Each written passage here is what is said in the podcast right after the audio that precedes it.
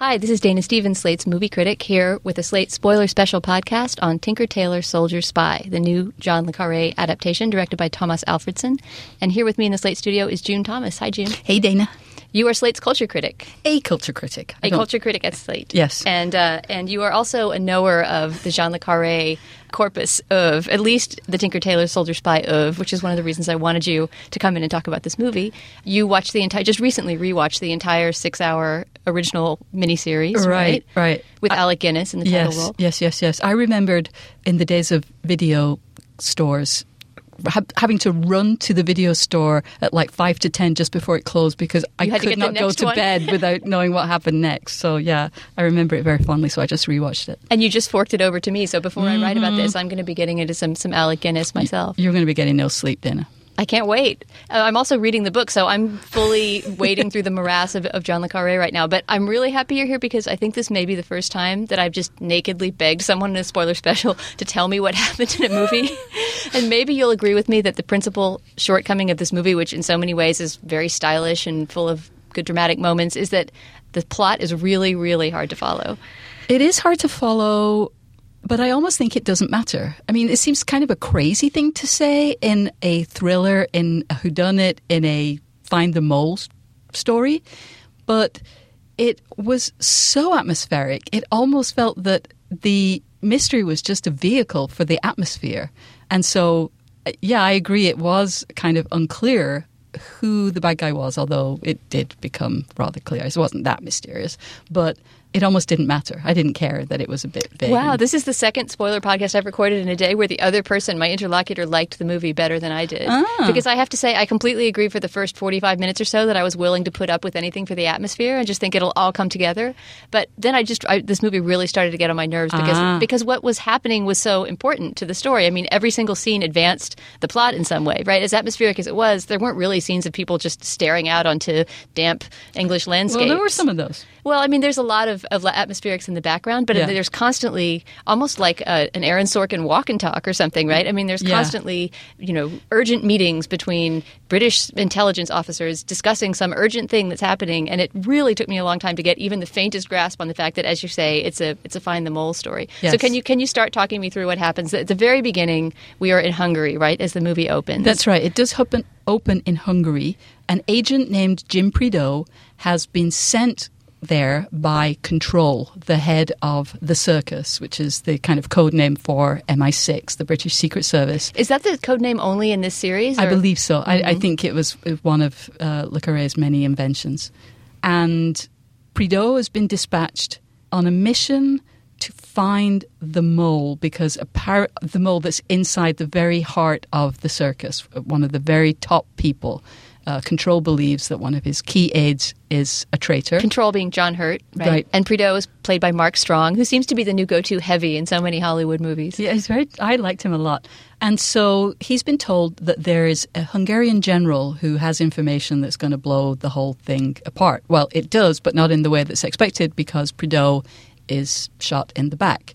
And one of the things that's different in the movie is we are kind of given the impression that he has been killed. As it happens, we find out later he hasn't been, but it doesn't truly matter at that point because what has really become revealed is that the mole knows that control knows that there is a mole at the top of the circus. And so things just kind of escalate. Meanwhile, George Smiley is contacted by civil servants, a senior civil servant. George Smiley being Gary Oldman, Right, the, the played same by Gary Oldman. who Alec Guinness plays in the right. original version. Thank you. And he and he's is- an old retired officer, right? Right. He was Control's right hand man. So when Control was fired after the incident in Hungary involving Jim Prideaux, Smiley also was put out to pasture. And so he spends his days in used bookstores and in his scholarly pursuits. But he's kind of recalled by this minister when a story comes from a, a far flung young agent that also echoes this story that there is a mole at the very top of the circus. And so Smiley is tasked with finding this mole.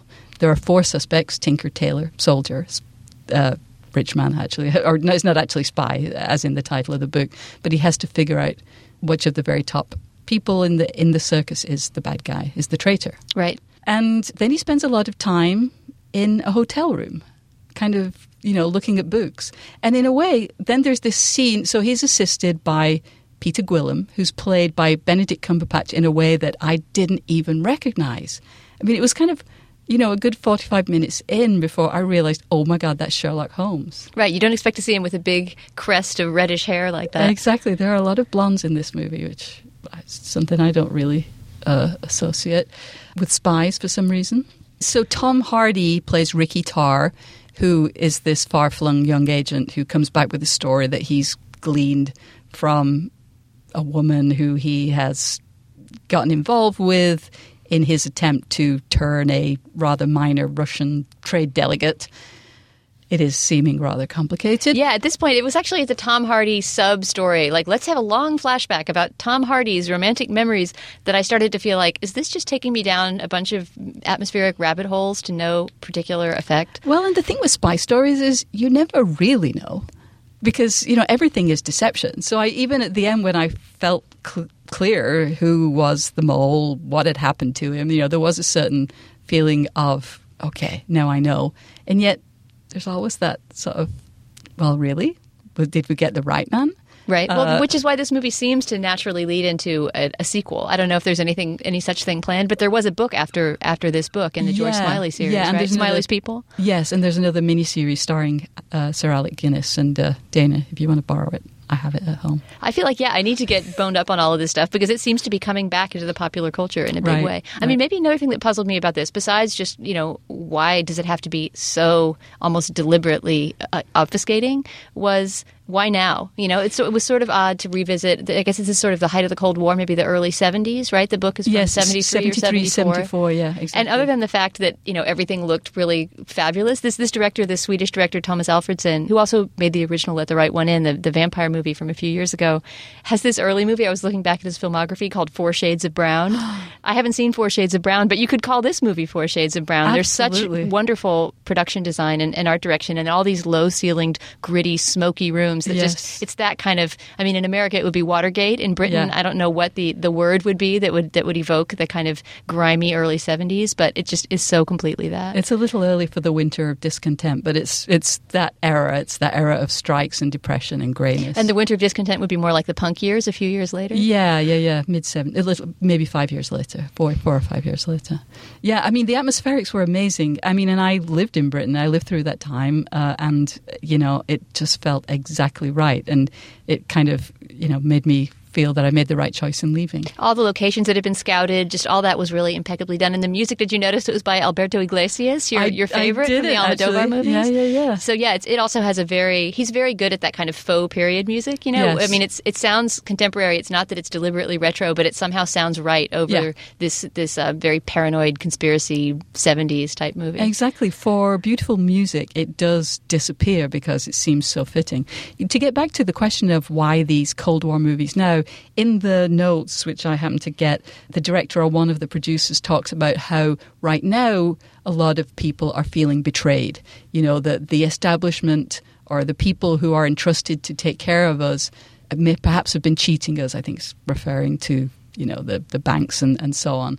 I, I don't know if that was just a stretch to kind of you know tie into the one percent, ninety nine percent occupy kind of mood, but it actually feels somewhat apt to me. It, it does, you know, those those moods of questioning and, and betrayal do feel quite of the moment. I guess I sort of wish that, you know, rather than it all being kind of about the mechanics, the process of spying, that there had been a little bit more ideology. Even if it wasn't one character mouthing off about the ideology, just that there would be a little bit more of a sense of what communism was. I mean, if you're seeing this and, and you were born late enough that you don't remember the fall of the Berlin Wall, you could easily sort of not know what's at stake other than, you know, spy versus spy right. kind of kind And in business. fact, because there is, uh, you know, quite an evocation of that upper class British anti Americanism, which is a little different from the current anti Americanism. It, you know, in a way, the worst people involved are the Americans. Um, I mean, maybe the fact that Russians do shoot our pal Jim Prideaux means that they're actually worse. But, you know, in terms of people who are treated with most disdain, it's almost the Americans. Uh, you know, there's there's a, a feeling of unease because uh, some of the people at the top of the circus who take over from Control and Smiley seem to be motivated to make closer ties with our American cousins, and you know that's seen as something rather contemptuous. Right. Well, should we reveal here, as long as we're talking, exactly how high up the conspiracy does go and how it all turns out? Yes. So, can you recall that? Well, all I know is, as long as we're spoiling, all I know is that it turns out Colin Firth was the mole. but that was something that irritated me throughout the movie too, because I, I kind of felt like it can't possibly be Colin Firth because it's it's too obvious that it would be Colin Firth, right? Right. He's he's at every kind of Politburo type meeting of the the circus guys, right? When they're sitting around that fantastic orange paneled room that they have right. top secret meetings in, and. He's always sitting there, kind of smirking cannily, right next to Ciaran Hinds. And I just, I was watching it with my life partner, and we were both utterly in the dark as to what was going on, and kind of turning to each other vaguely and saying, "What?" every few minutes.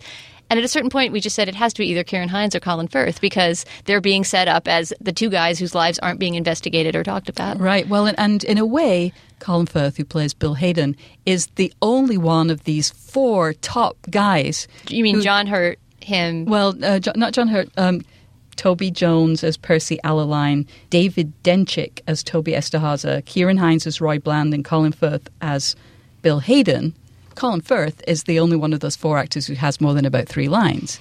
I mean, so yes, it's a rather, it's a little bit of a thumb on the scale. Yeah, sort of a Scooby Doo situation. Like it's one of these four guys standing here, you know, these these cutouts. I don't know. I mean, by the end, the movie had, had really lost me. And even though there's something really virtuosic about the the final sequence, where you know um, Mark Strong actually finds and discovers and kills Colin Firth. who was his long-time sort of partner in crime. You also get the sort of intimation that they may even have been lovers at Oxford.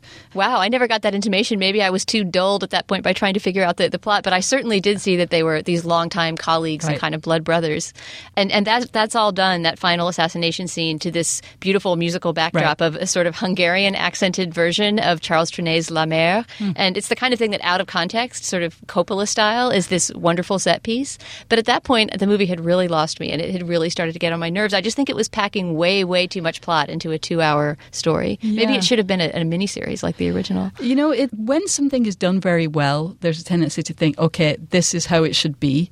But comparing the two, I do find the miniseries to be far superior, especially because the movie had the benefit of the miniseries. You know, the movie came out 20 years after the miniseries. You know, they, they could learn from that. And in fact, it was, they kind of made a slightly modernized, slightly gayed up version, shorter, one third as long version. And now of I have to watch it again with this gate up. Maybe it would pick up the, the energy a little bit if I knew that there was some behind the scenes. I actually didn't mean so on. much in that case Prideaux and uh, Haydon, which is in the realm of insinuation.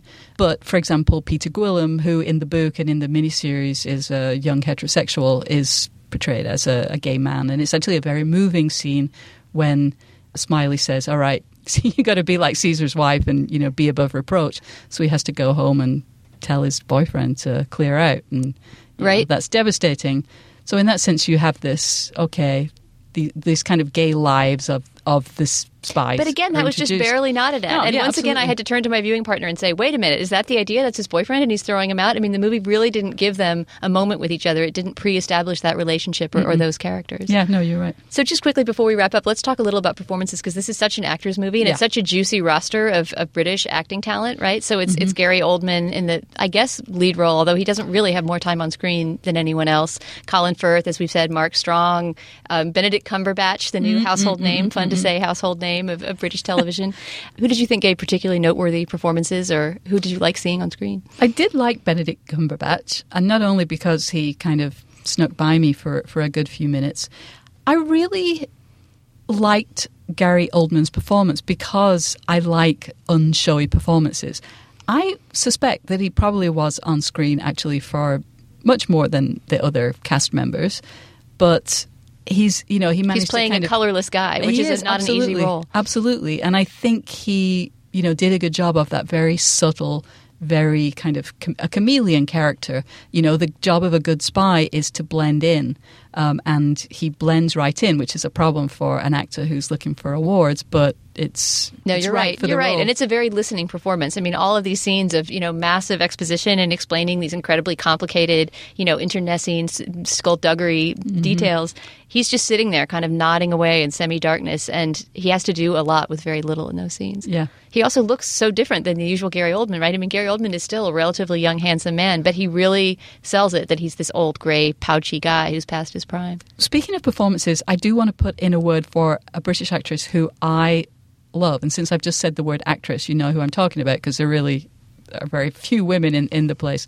And that is Kathy Burke, who plays uh, the former head of research at the circus. Oh yeah, who, who Gary Oldman Uh, goes to visit in right. that one scene. I Connie so Sachs. wish that she had come back for more scenes. She was a fantastic character. Right. She's a fantastic character, and I love that actress. She is typically has played ugly people. That has been her how she was typecast. She's actually also played schoolboys as an adult woman uh, in a weird way, and I just think she's amazing. She is fearless, and I, I, I just love seeing her in things. And she she doesn't make many films, I don't think, but anytime she does, I think.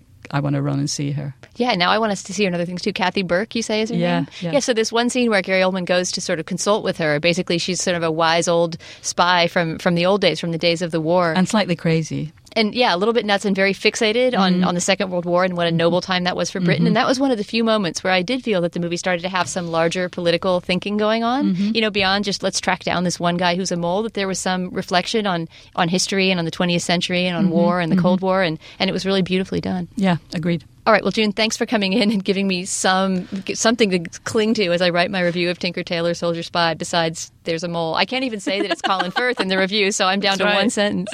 Ah, good luck. Well, come back in again soon and spoil another movie. I will. Our producer is Chris Wade. Our editor this week is Andy Bowers, and our executive producer is always Andy Bowers.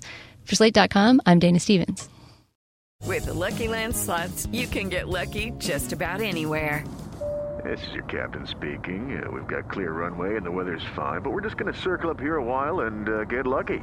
No, no, nothing like that. It's just these cash prizes add up quick. So I suggest you sit back, keep your tray table upright, and start getting lucky. Play for free at LuckyLandSlots.com. Are you feeling lucky? No purchase necessary. Void where prohibited by law. 18 plus terms and conditions apply. See website for details.